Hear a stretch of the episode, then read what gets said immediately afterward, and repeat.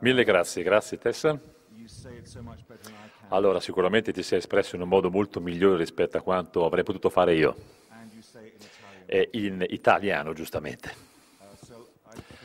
Bene, allora signore, mi dovete perdonare, scusare perché la presentazione giustamente sarà tenuta in inglese mi sto appena appena abituando a questo effetto interessante di sentire me stesso che parlo magicamente ad alta voce in italiano, grazie al traduttore che è qui nella scatolina di fianco.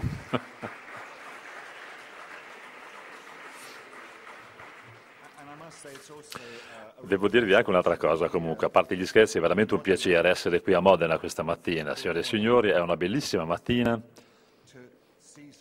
ed è anche molto interessante vedere questo pubblico veramente così numeroso che si sveglia la domenica mattina per venire ad ascoltare delle idee. Allora, devo dire che questo sia veramente il vero lusso dei nostri tempi, signori, ben più di quello di cui vi sto parlando, cioè fermarsi un attimo, spegnere tutti i nostri device, tutti i nostri computer, fare qualcosa con le persone. Perché, signori, noi siamo in questo momento vittime, vittime di questo mondo in cui noi siamo sempre collegati, sempre online e abbiamo perso delle cose così belle, così importanti del mondo. È però vero che, a parte questa parentesi, oggi vi parlerò appunto di lusso. Dunque, devo dire che, eh, innanzitutto vi faccio vedere anche delle immagini per accompagnarvi. Faccio riferimento subito a un architetto olandese famosissimo, Rem Koolhaas. Koolhaas, infatti, un giorno disse, e cito, il lusso è stabilità, il lusso è spreco, ci diceva, il lusso è generoso, il lusso è intelligente, il lusso è rude, il lusso è attenzione. Allora, in modalità abbastanza sorprendente, Rain Colas conclude e ci dice che il lusso non è lo shopping. In effetti vale la pena, secondo me, notare che dietro tutto questo c'era la committenza da parte della vostra Miuccia Prada. Prada ha chiesto a Colas di ridefinire la natura del proprio business. Come sarà quindi la boutique Prada del futuro? Come fa quindi questa azienda sempre impegnata in sperimentazione creativa a capire come sarà in futuro. In effetti devo dire che la fluttuazione che c'è fra piacere e vergogna, questo deriva dalla compulsione ad acquistare troppe cose, troppe in fretta, è esattamente ciò che è diventato uno degli aspetti di quello che descriviamo come lusso. È una sorta di malattia e bulimia che ci porta dall'abbuffarci fino alla nausea. Non è sempre stato così perché il fenomeno dello shopping è risultato di un'accelerazione recentissima nel ritmo al quale noi consumiamo, per cui l'impatto di questo fenomeno di consumo su internet peraltro deve essere ancora compreso. Vi devo anche ricordare che ehm, dire, sono segni eh, del fatto che siamo sull'oro di questo collasso della vendita al dettaglio in un luogo fisico. Riconosciamo quindi in un altro modo questa preveggenza di Colas. Bisogna dire che, ehm, dire, Subito prima della committenza di Prada, lo shopping era nei suoi ultimi giorni. Sembrava essere incontrollabile, si scagliava in tutte le direzioni. Ora invece Amazon, lo sapete, travolge tutto, quindi quello che resta alle forme più tradizionali è il negozio, visto come museo, che va costruito in centri turistici da Las Vegas fino a Copenaghen. Ora, devo dire che in passato il lusso ha goduto anche di altri mezzi, nel senso che era il sollievo che l'umanità si dava rispetto alla lotta quotidiana per la sopravvivenza. Lusso visto come piacere di trovarsi nella comprensione della qualità di possedimenti materiali, fatti con capacità, fatti con cura. Un tempo infatti il lusso che cos'era? Era l'aspetto della natura di un oggetto che ci consente di condividere il piacere che questo stesso oggetto dava al proprio designer. Il lusso è qualità, è riflesso dell'intelligenza messa in atto Facevo qualcosa di sbagliato, scusate. Quindi ripeto, eh, qualcosa che veniva messo in atto nell'atto proprio di creare qualcosa, una sensazione tattile eh, dovuta al fatto di toccare quell'oggetto, di usarlo. Allora, il lusso quindi eh, era ciò che nel corso della storia incoraggiava dei despoti brutali, violenti, a eh, ingaggiare studiosi. Fate riferimento a Alessandro Magno, ad Augusto, a Napoleone, ma anche a Mitterrand. Eh, erano tutti dei leader, anche politici, che utilizzavano dei palazzi, degli oggetti, per far capire chi erano, com'era il loro regime. Visto il denaro necessario per creare questo lusso, il lusso diventa qualità, che a sua volta è segno di status, distingue cioè un gruppo sociale dall'altro. Al contrario, succede che la versione del lusso adottata dall'attuale presidente degli USA rivela senza nessun dubbio tutte le sue ambizioni, ma è molto carente degli aspetti più profondi di questo concetto. Ad esempio la scarsità, la rarità trasforma in lusso le cose anche semplici. Infatti se l'alternativa è magari un pozzo che io riesco ad attivare a mano, magari che dista un chilometro eh, che io devo fare camminando sotto il sole cocente, ecco che una pompa elettrica eh, può dare a tutta una comunità un lusso incredibile. Precedentemente non era neanche immaginabile, cioè di avere dell'acqua. Quando questa pompa di questo pozzo funziona 24 ore al giorno e tutti i rubinetti di quel villaggio eh, sono in grado di darvi dell'acqua pulita in ogni momento, ecco che questo privilegio non è più un lusso, diventa cioè una normalità, diventa il più elementare dei diritti se ci pensate e venirne privati vuol dire essere brutalizzati. Pensate a una boccata di acqua alpina, fresca, anzi gelida, che però sopporate sotto il caldo del sole perché, eh, come dire, sapete che è molto più buona, gustosa dell'acqua di rubinetto. Beh, se questa è una libera scelta e non una necessità, quel sorso di acqua tratto da un corrente che scivola lungo una parete di roccia diventa molto più intenso diventa carico dal punto di vista emotivo e diventa molto più ricco di lusso, cioè lussuoso come esperienza rispetto all'aprire il rubinetto. Quindi il lusso incarna, secondo me, un paradosso, cioè è l'ordinario che viene reso speciale e lo speciale che diventa ordinario. Allora, questa fabbrica del lusso contemporanea si basa sulla creazione di oggetti. In un mondo fatto di acqua di rubinetto possiamo quindi replicare l'essenza di quel sorso alpino e trapiantiamo quelle esperienze in prodotti che possiamo vendere. L'obiettivo numero uno di chi crea lusso, che cos'è? È la classe in ascesa degli ambienti, degli, degli agiati. Nel um, testo spettacolare tradotto in Modi di vivere, John Berger divide il mondo in due parti. Da una parte il mondo il cui ruolo economico consiste nel prima lavorare e poi consumare. Dall'altra parte, giustamente come immaginate, ci mette il contrario, cioè persone che utilizzano il capitale per sfruttare la prima categoria. Questo Berger ci dice che i ricchi erano esclusi dall'obbligo di diventare dei consumatori fedeli, ci dice che non hanno, non devono neanche eh, ubbidire a questa pubblicità, eh, d'altronde il resto di tutti noi segue invece quella pubblicità, perché loro devono solo conservare la propria ricchezza.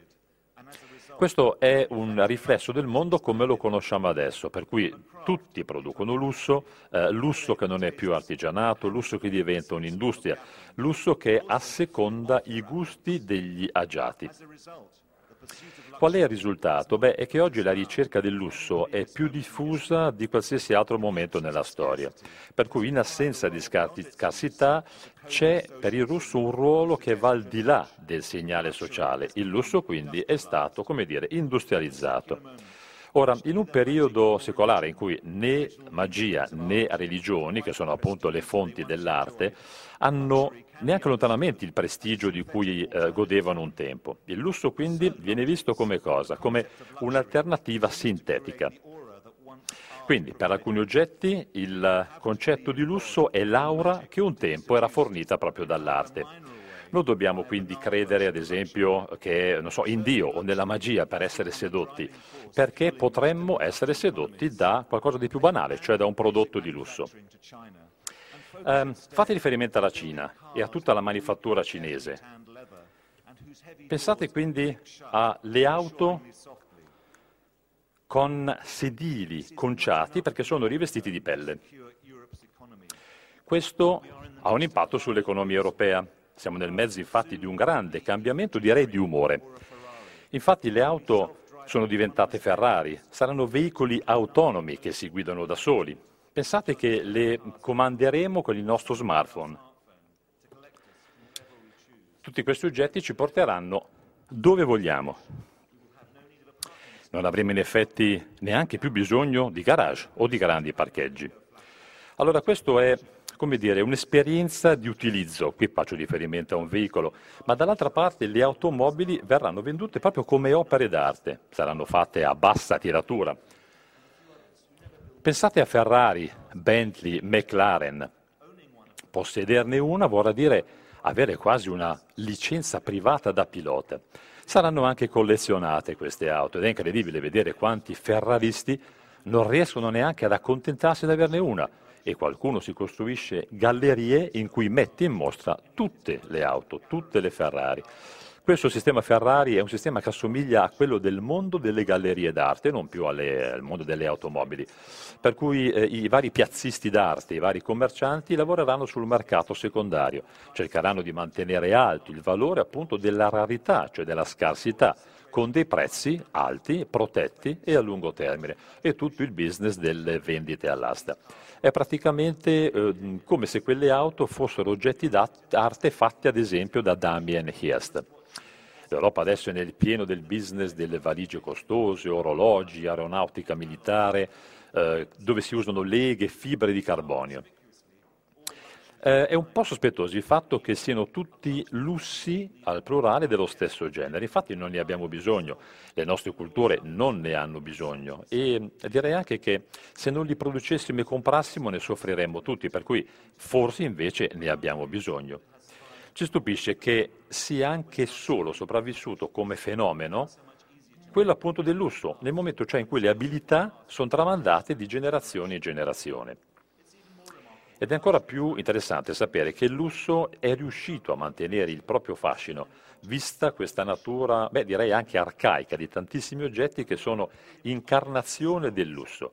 Siamo in un periodo in cui gli oggetti perdono l'allure, perdono fascino, perché il mondo è digitale sembra essere più facile eh, impregnare della qualità di lusso delle categorie di oggetti che stanno diventando superflui, invece di crearne dei nuovi. Alcuni oggetti sono ancora più superflui di altri, pensate all'orologio da polso che ha ancora un certo prestigio, mentre la penna stilografica ha perso questa stessa attrattiva che un tempo aveva. Eh, oggi in effetti ehm, dire, l'orologio da polso conserva la posizione del XX secolo, quando appunto Cartier cominciava a produrre orologi da polso eh, da uomo.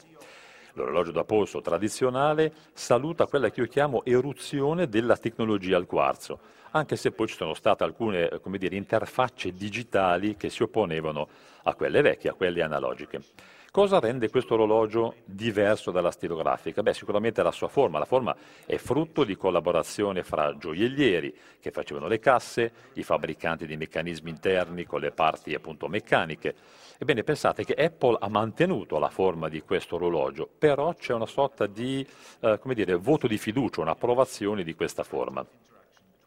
Dunque ci sono interazioni eh, emotive, tattili fra persone e cose, sono interazioni richieste da ogni tipo di oggetto personale, però solamente poche persone arrivano al raggiungimento, cioè ad ottenere quell'oggetto. Apple era pronta a creare questo orologio, addirittura anche in oro, e ancora una volta Apple ha approvato l'idea di questa forma. Le tecnologie arcaiche hanno il loro appeal, infatti gli entusiasti delle tecnologie audio, ad esempio, hanno mantenuto in vita, lo sapete, il disco in vinile. Qualcuno ha utilizzato addirittura delle valvole invece di circuiti stampati. Questo fascino però trabocca nell'assurdo, tant'è vero che quando i lettori digitali sostituiscono i pulsanti, ad esempio sul croscotto delle automobili, come facciamo allora a contentare gli acquirenti, eh, so, di una fascia in noce che era stata progettata come un insieme di pulsanti delineata accuratamente? Quando questo succede, questo noce diventa anacronismo, non vantaggio, non denota più lusso, ma denota l'essere pretenzioso, cioè pretenziosità. Il cellulare è sempre in mano, è sempre vicino alla bocca, vicino all'orecchio, ha un rapporto intimo con l'utente, ormai come quello che avevamo con l'orologio da polso. L'interfaccia visuale, il suono, i meccanismi che proteggono la tastiera sono tutte opportunità che offrono margini ai progettisti e ai designer. Quando però chi produce telefonini tenta di produrre ciò che io chiamerei prodotto di lusso, fanno queste persone, queste aziende meglio ancora, molta più fatica dei fabbricanti di orologi. Perché? Perché la strategia convenzionale consisteva nell'utilizzare metalli, pietre preziose in modo sfacciato. Era ad esempio una custodia, una cassa eh, ricoperta d'oro, placcata d'oro, per un oggetto che diventa superfluo dopo sei mesi. Ad esempio, tentativi di creare laptop di lusso sono tentativi decisamente futili e abbiamo visto anche tastiere in legno, le custodie fatte di cuoio, i, i gusci di protezione in fibra di carbonio. Secondo me sono fuori luogo, punto e basta. Oggi in effetti ci interessa la velocità dell'hard disk piuttosto che l'efficacia del sistema operativo. È questo che dà personalità ai computer di oggi. Devo dire quindi che il libro di Thorsten Wiebel, um, Teoria della classe agiata, ci parlava di consumo ostentativo. Sono le cose cioè che non dobbiamo per forza possedere per vivere comodamente, ma guarda caso quando le abbiamo provano o non provano che hai facilmente accesso al credito, come diremmo oggi, per cui non avremo altra scelta se non possedere questi oggetti, se riteniamo di avere una posizione da mantenere da far vedere agli altri. Oggetti, come diceva appunto Thorsten Veblen nel suo libro, che non devono solo essere belli di per sé, devono anche sembrare belli per raggiungere il loro scopo, cioè devono essere come le code di pavone, quando sono ovviamente aperte. Bisogna quindi far vedere come ehm, esprimiamo tutta questa nostra ambizione, nel senso che non tutti ci possono essere dentro tutte quante le persone infatti non sono in questa teoria, in questo sistema ed ecco il punto. La gente a cui ad esempio Dumfries voleva comunicare un messaggio con la sua nuova casa e con i suoi contenuti è esattamente la gente che stava guardando. Dello stesso modo chi va in bici usa una catena eh, per legarla al sellino, ma non perché è costoso eh, rimpiazzare la sella o magari la parte di bicicletta rubata, ma perché mostra di appartenere a un gruppo e ad esempio è un gruppo i cui membri pensano che i freni rovinino proprio il look dei loro mezzi e quindi sicuramente hanno un comportamento particolare per proteggerli. Quindi sono linguaggi diversi e attenzione perché queste persone capiscono il linguaggio degli iniziati, sanno cosa rende diverso un prodotto dall'altro. Il mondo è fatto da tantissimi di questi che io chiamo iniziati, sono le persone ossessionate, non so, dagli occhiali da sole, quindi prima di credere in te o di prenderti sul serio devono capire che tu hai capito come sono fatte le montature dei loro occhiali. È un pochino il, il prodotto italiano, francamente, che produceva il paio di occhiali famoso indossato da Steve McQueen in Getaway. E poi ecco tutte le mode degli snowboarder, di chi fa surf, dei motociclisti, di chi eh, dire, eh, suona musica. Ora, le tracce che Gates, Bill Gates ovviamente, lascerà dietro di sé sono di natura diversa rispetto alle tracce di Dumfries. Non è infatti verosimile che prenderanno la forma della sua, di cause al di fuori ad esempio di uh, Seattle, nonostante i migliori sforzi fatti dall'architetto Despont, di Gates o anche di Larry Ellison mm, qualsiasi oligarca che io chiamo oligarca.com, gli oligarchi dei fondi di protezione, degli hedge fund, gli oligarchi russi, sono quelli che commissionano a Newson o anche a Philip Stark di decolare i loro jet che devono per forza essere dei Gulfstream, altrimenti non sarebbero jet. In questo caso però, se dovessero addirittura far ammobiliare una casa, non potrebbero certo accontentarsi e andrebbero a chiedere ai fratelli Adam piuttosto che all'architetto Chippendale. Quindi questi super ricchi di oggi che costruiscono, o meglio, si fanno costruire degli yacht, cosa fanno? Beh, si avvicinano alle qualità che eh, in modo diverso i nostri predecessori tentavano di raggiungere. Pensate all'ossessione di Roman Abramovic per le barche e per la loro dimensione. Ha commissionato navi lunghe 150 metri, e assieme ad altri miliardari eh, dire, si sfida per chi costruisce il grattacielo più alto del mondo. Quindi eh, quello che è esteticamente più impressionante, ehm, secondo me, è il fenomeno dell'America's Cup che conoscete. C'è questo piccolo circolo di ricchi che finanzia delle barche di bellezza vera, genuine, costruite perché andassero sempre più veloci, ma costruite attorno all'ego di queste persone. Devo dire che il lusso contemporaneo dipende allora da trovare nuove cose da fare, che siano però difficili. Possiamo utilizzare molto materiale, possiamo nascondere cuciture di un vestito, le saldature in una carrozzeria, eh, laddove appunto un pannello è vicino all'altro. Um, se io incido una curva di legno, allora è facile che io trasformi un pannello di metallo in un pannello di legno. Quindi queste auto di lusso di cui vi ho appena parlato hanno delle forme complesse, curve complesse, difficili da formare nel metallo. Ed ecco quindi che modelli economici hanno delle silhouette, cioè delle forme simili a delle scatole, ahimè, o curve molto semplici. Fate riferimento alla differenza fra la famosa Citroen due cavalli e tutte le curve, se così posso dire, delle vostre Maserati odierne. Ora, se possiamo tagliare pezzi di legno con grande accuratezza e così come fanno gli artigiani, beh, possiamo allora creare prodotti di qualità superiore. Questo vuol dire quindi che eh, possiamo creare prodotti anche a macchina oggi con l'intenzione di avere del, addirittura delle imperfezioni. Quindi siamo arrivati a creare con delle macchine delle finte imperfezioni che suggeriscono maggiore qualità. Faccio di nuovo riferimento a Veblen e al suo libro. Le sue percezioni visive, ma anche le nostre percezioni visive di quello che costituisce la qualità, sono cambiate di conseguenza in questi anni. Una vita vissuta nel lusso implica infatti vita senza fatica fisica, ma l'oggetto lussuoso non è per forza un oggetto poco eh, esigente, poco impegnativo. Lo sforzo richiesto per farlo riguarda la produzione, ma anche il suo mantenerlo Pensate a lucidare eh, gli argenti, gli ottoni, il rame, a mantenere il cuoio, la pelle, a livigare la pietra. Tutto questo nel passato era uno sport al centro della vita domestica dei ricchi. I tessuti lussuosi sono molto spesso associati a quelli difficili poi da mantenere belli. Il lenzuolo di lino deve essere lavato, stirato ogni volta che viene usato e la camicia fatta di un tessuto che invece oggi è iron free, quindi è senza stiratura, mantiene addirittura uno stigma residuale. Devo dire che la modestia, l'understatement, è un tema che ricorre in tutto quello che è descritto come gusto aristocratico. Se ci pensate, infatti, incarna l'idea che non è bello, non stia bene ostentare la propria ricchezza così che sia costantemente in mostra, ricordando ai meno abbienti, ai meno ricchi, quante più cose di loro noi possediamo. L'adozione anche di un rivestimento semplice, magari di un tratto, di una sartorialità, di un cucito impeccabile, ci fa capire che quelle persone hanno le risorse appunto per ottenere questi beni. Poi limitarsi, contenersi potrebbe essere visto anche come un interessante, scusate il gioco di parole, interesse per se stessi. Pensate durante il periodo delle vostre brigate a negli anni 70, la borghesia italiana rinuncia ai gioielli, va in giro per Milano guidando le Fiat, abbastanza vissute, proprio per non attirare l'attenzione dei rapinatori. I milanesi cominciano a vestirsi male e questo vestirsi male diventa rapidamente parte dell'essere intrappolati in un certo stile di vita. L'auto non deve essere bella perché altrimenti viene rubata. Quindi l'abbondanza riesce a, riempire, a saziare i consumatori agiati e ricchi. I segni del lusso vengono manipolati, viene innescata il senso di gratificazione. Attenzione, solo il senso, non la sostanza. Si arriva direttamente quindi al cervello, alle reti neurali che ci fanno sentire o affamati o assetati, o stanchi, o contenti o arrabbiati. Nel caso del lusso siamo invece sollevati, rassicurati.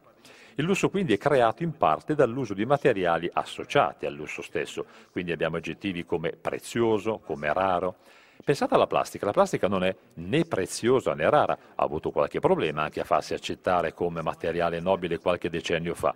Pensate quindi al titanio, nonostante gli sforzi dell'industria del titanio, il titanio non è mai diventato la versione moderna dell'oro, come qualcuno pensava, o meglio sperava in passato.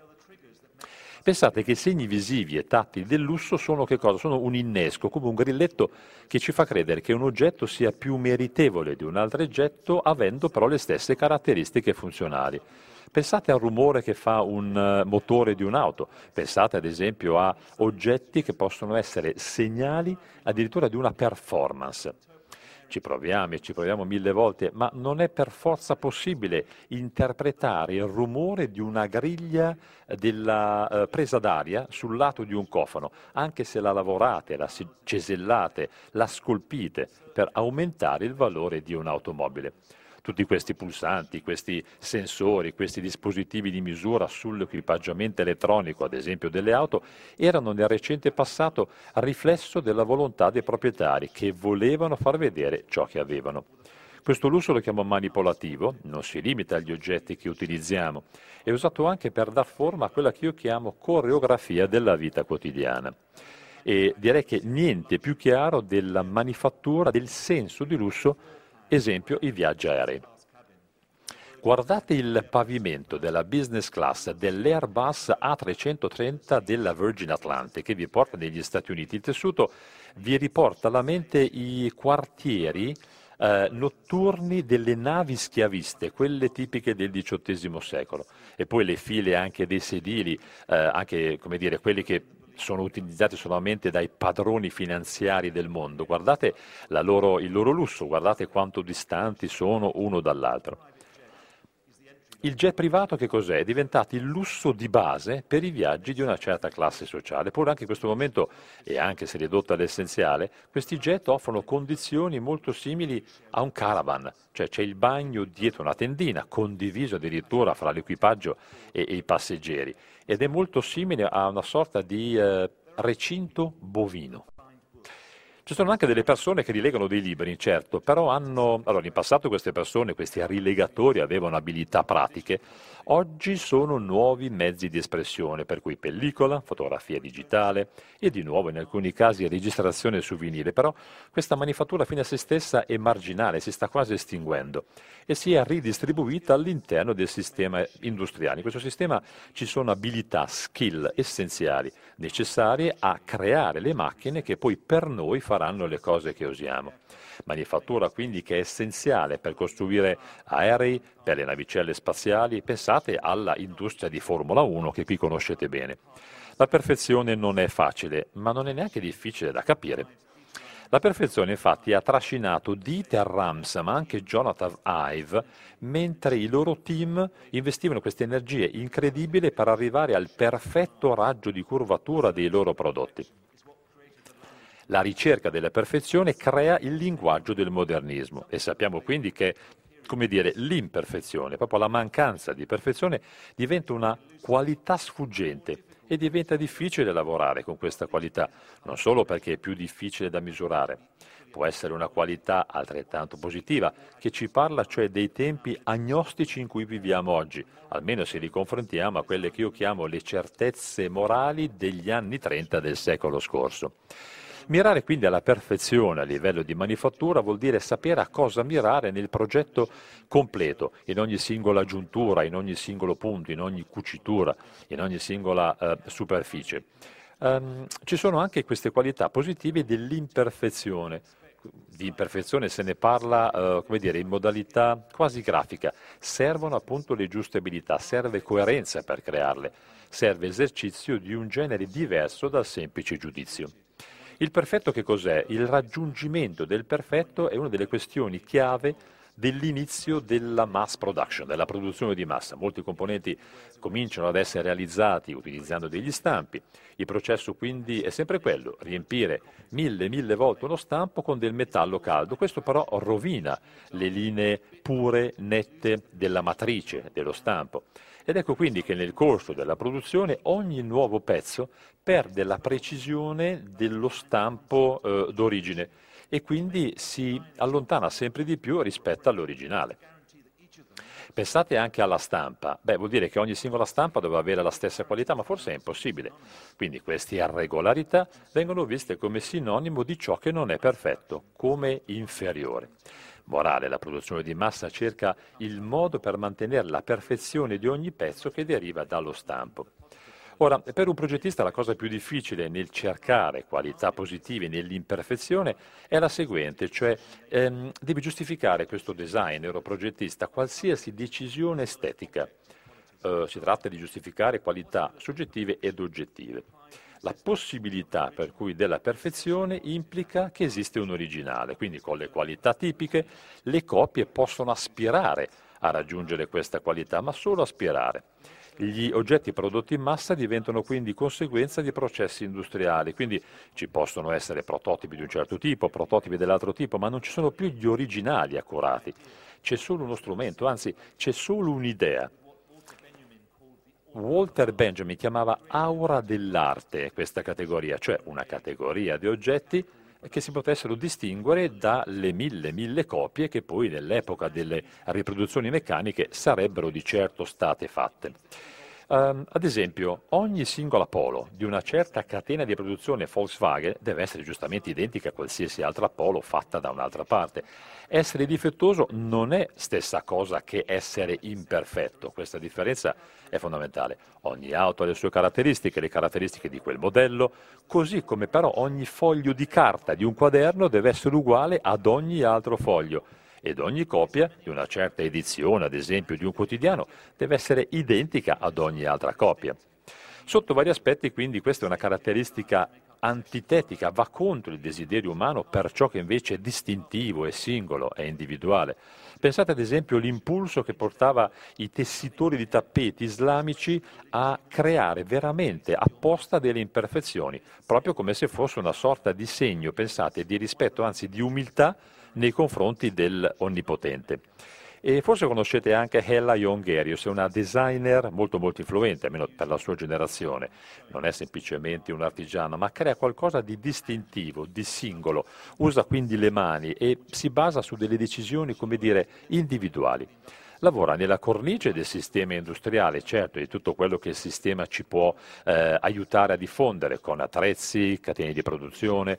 Quest'artista apprezza il modo in cui la nostra comprensione del mondo materiale è formata dalla nostra familiarità col potenziale della produzione industriale. L'artista però è interessato anche alla produzione industriale vera e propria, con un altro livello di sofisticazione. Allora, mh, questa designer non vuole semplicemente utilizzare la macchina per fare un oggetto che sembra tipico del XIX secolo e non dobbiamo neanche vederla come persona che crea solo risultati, esiti personalizzati. In effetti queste potrebbero essere, come dire, tante diverse opzioni per i clienti. Direi che l'ultima incarnazione di questo è quello che vediamo come la cosiddetta personalizzazione di massa.